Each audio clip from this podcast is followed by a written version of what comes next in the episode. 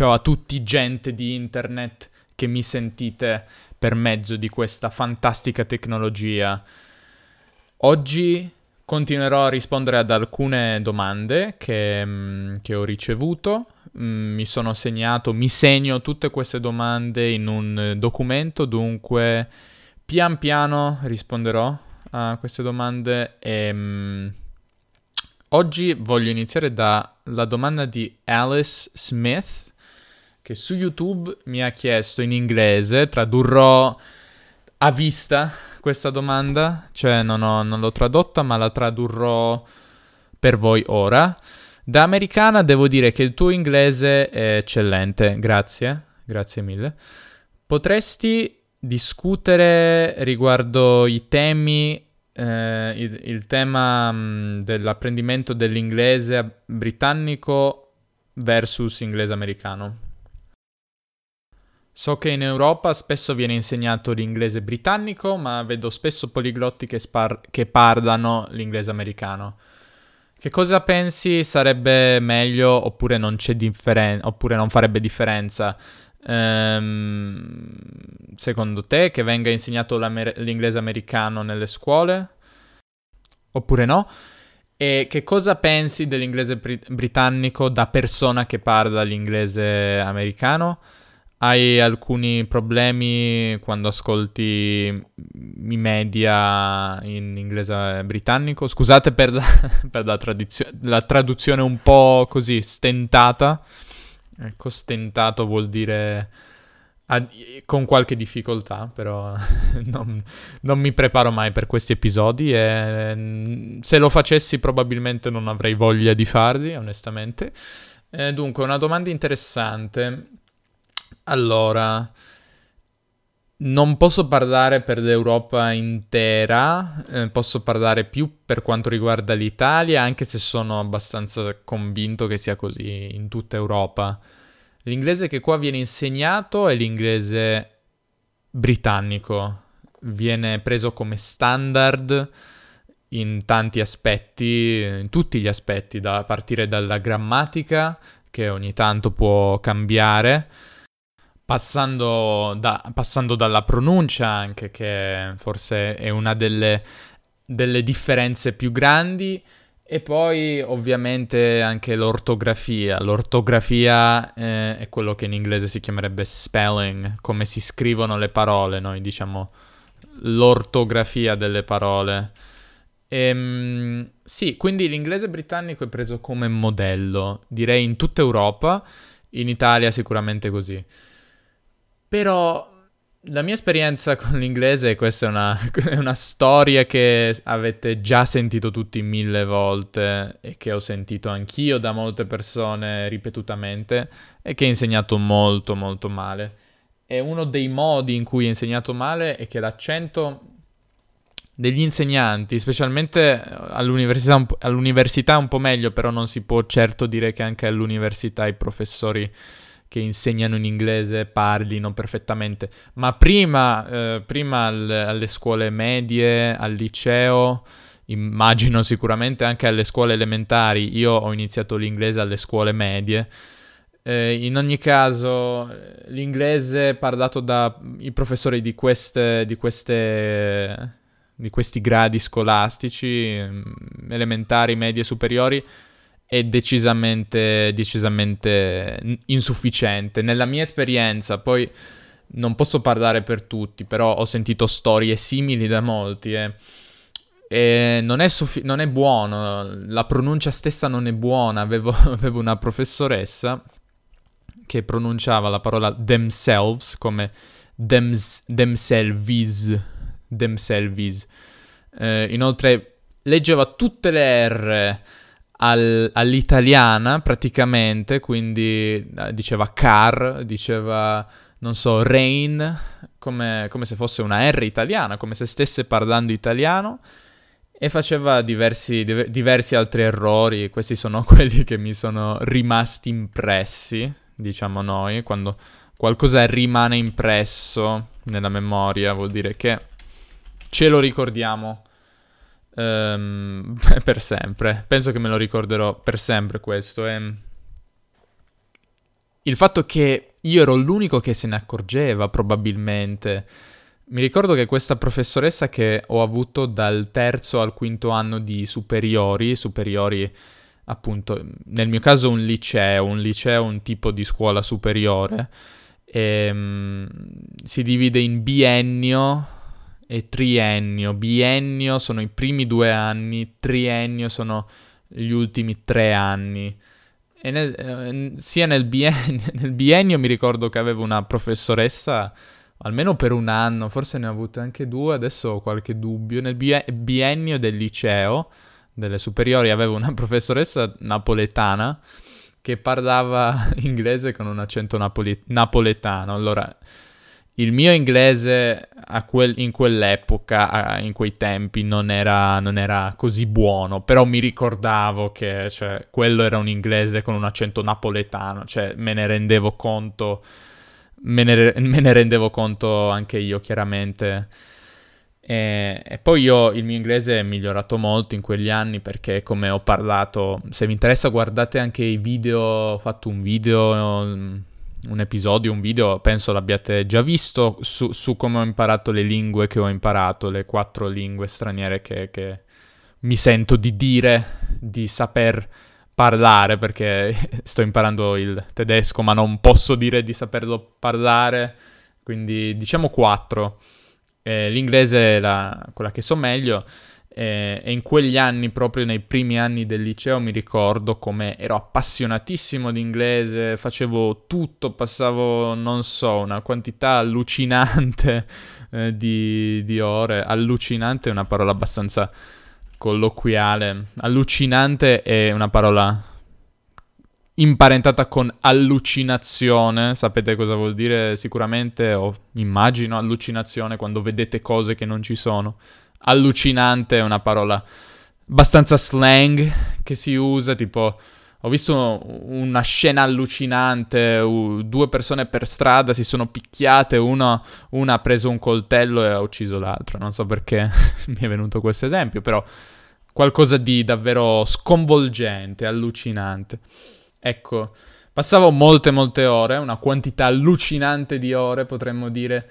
Ehm, studiando, imparando l'inglese, utilizzandolo in tutti i modi possibili che sapete, eh, serie tv, film, eh, parlavo, guardavo YouTube soprattutto, YouTube è stato nella mia vita, lingu- nella mia carriera di poliglotta, YouTube è stato lo strumento indubbiamente più utile, una miniera d'oro, una miniera d'oro, come gold mine, miniera d'oro.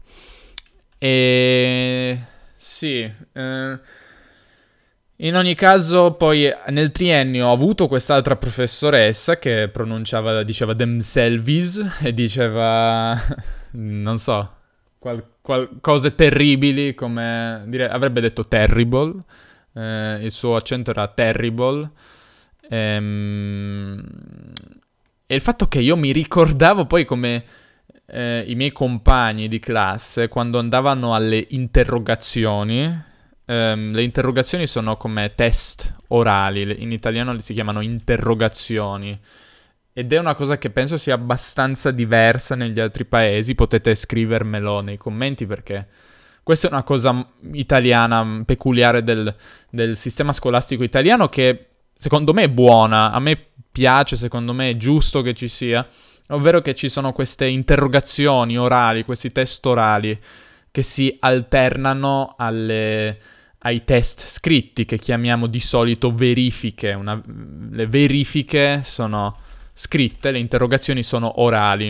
E allora le interrogazioni uno va alla cattedra, come diciamo noi, la cattedra, sapete, il tavolo dove insegna, dietro il quale insegna il professore, uno va alla cattedra, può essere da solo, può essere in gruppo eh, e le interrogazioni possono essere programmate, quindi sai che il giorno X passerai, ovvero sarai interrogato, sarà il tuo turno di essere interrogato, oppure no, oppure può essere una cosiddetta interrogazione a sorpresa, che sono quelle che tutti gli studenti italiani odiano perché perché vuol dire che devi essere sempre pronto.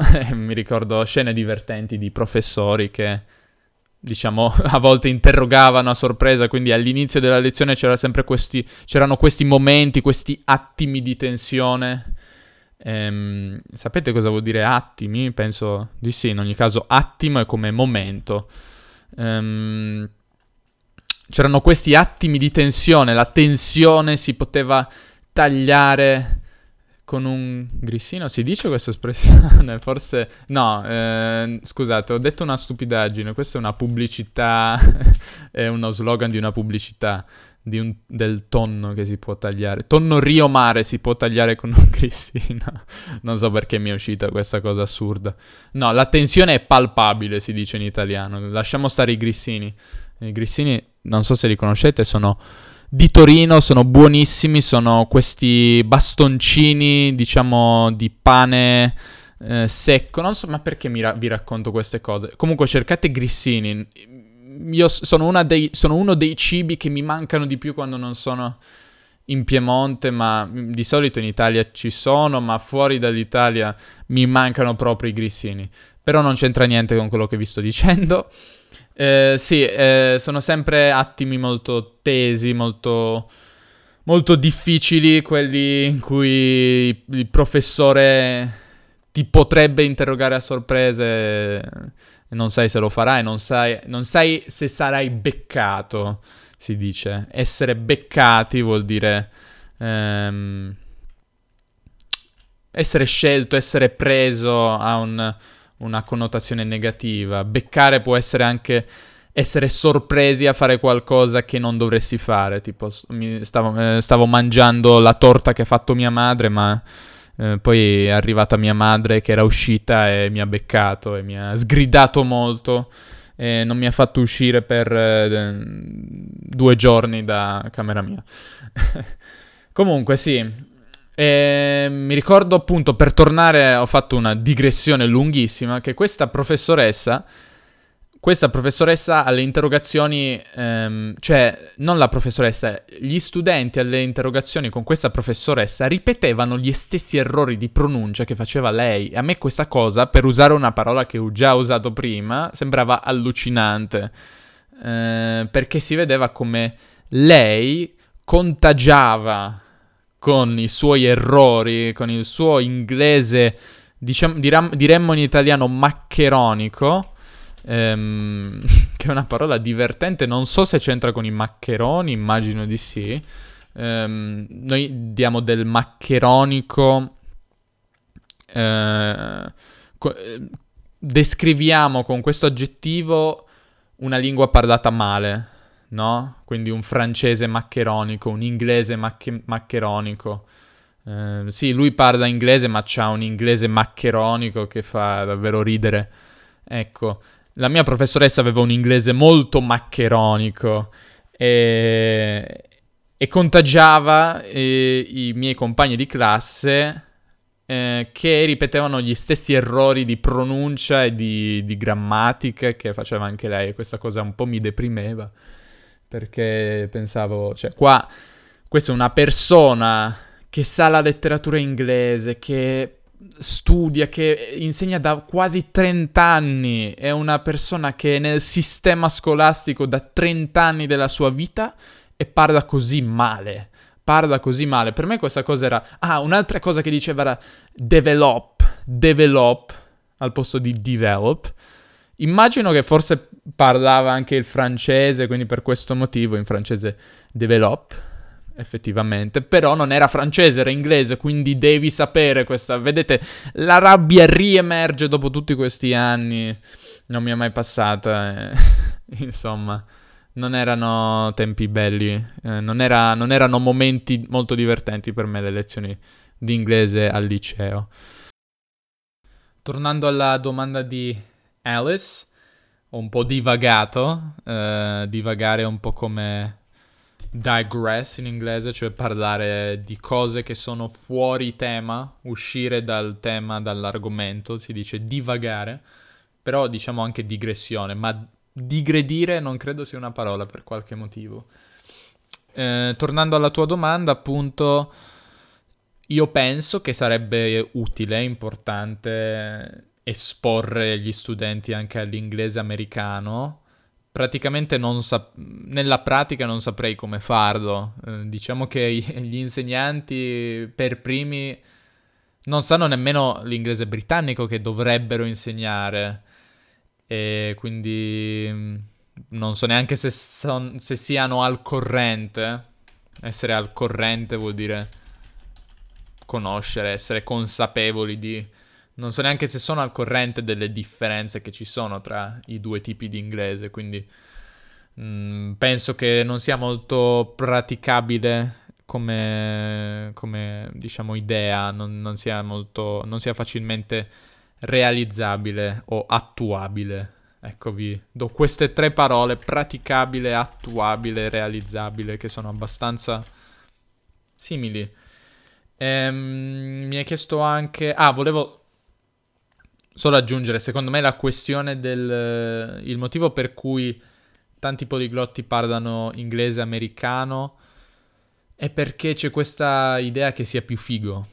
Sia più figo, cioè sia... Questo è dovuto al fatto che la, la, la cultura di, di Hollywood o Hollywood come diciamo noi, è, è, potentissima, è dovuto al fatto che il, come si suol dire, il soft power del, del, dell'America e degli Stati Uniti sia, sia, molto forte, sia molto molto importante. E per questo motivo, per questo motivo l'America in generale è, com- è visto come un paese un paese figo, no? Un paese dove si possono anche realizzare i sogni, c'è questa idea dell'America come la terra promessa, no? Ci sono anche le persone che criticano molto l'America per, diciamo, per motivi politici in cui, in cui non voglio adesso, di cui non voglio parlare particolarmente. Dunque c'è questo doppio sguardo dell'America, doppio, doppia visione dell'America. Però direi che in generale siamo sempre, da sempre esposti alle serie, anche se sono doppiate in, italiano, in italiano, e spesso sono, anzi quasi sempre sono doppiate in italiano. Doppiate vuol dire che, sono, che la voce originale è, è sostituita da quella italiana. Anche se sono doppiate comunque guardiamo sempre cose americane in tv, al cinema, è quasi tutto americano. La musica che ascoltiamo è musica americana spesso, più che musica inglese. E quindi a me sembra abbastanza naturale che l'inglese americano sia visto come... ma questo non solo per l'Italia, penso che questo valga per, per l'Europa in generale, per il mondo occidentale e non solo, per tutto il mondo forse e quindi è normale che l'America, eh, l'inglese americano di conseguenza sia così importante, sia visto come una lingua figa, come una lingua alla moda da imparare, più dell'inglese britannico, che però è visto, come, visto dal sistema scolastico come la norma. Poi ci sarebbe anche molto da discutere, no? Se vogliamo tornare indietro nella storia eh, l'inglese americano attuale è più vicino all'inglese britannico che si parlava secoli addietro. Addietro vuol dire fa, secoli fa, secoli addietro. No, l'inglese americano come accento, ma anche per alcune parole, come saprai tu, Alice, è più simile all'inglese britannico. Comunque questo è un altro inglese britannico de, tipo del 700, 800 poi si sono se- l'inglese britannico è cambiato di più di quanto sia cambiato l'inglese americano, quindi questa è un'altra cosa interessante. E... Ho difficoltà a guardare o ascoltare programmi media, hai detto media, diciamo britannici. Ho un po' più di, di, di difficoltà, devo dire, specialmente quando mi imbatto in accenti in accenti che non conosco. Mm, la, un'esperienza interessante qualche tempo fa è quando ho guardato, ho guardato The Office edizione britannica con Ricky Gervais, che è uno dei miei idoli, diciamo. E, um, mi è piaciuto molto e penso che penso che una parte del fascino, no? del, del fascino dello humor sia dovuto proprio dal fatto che è in inglese britannico e non americano. Poi ho anche guardato qualche stagione di The Office americano, però mi piace più The Office britannico proprio per Ricky Gervais e in generale i personaggi che ci sono.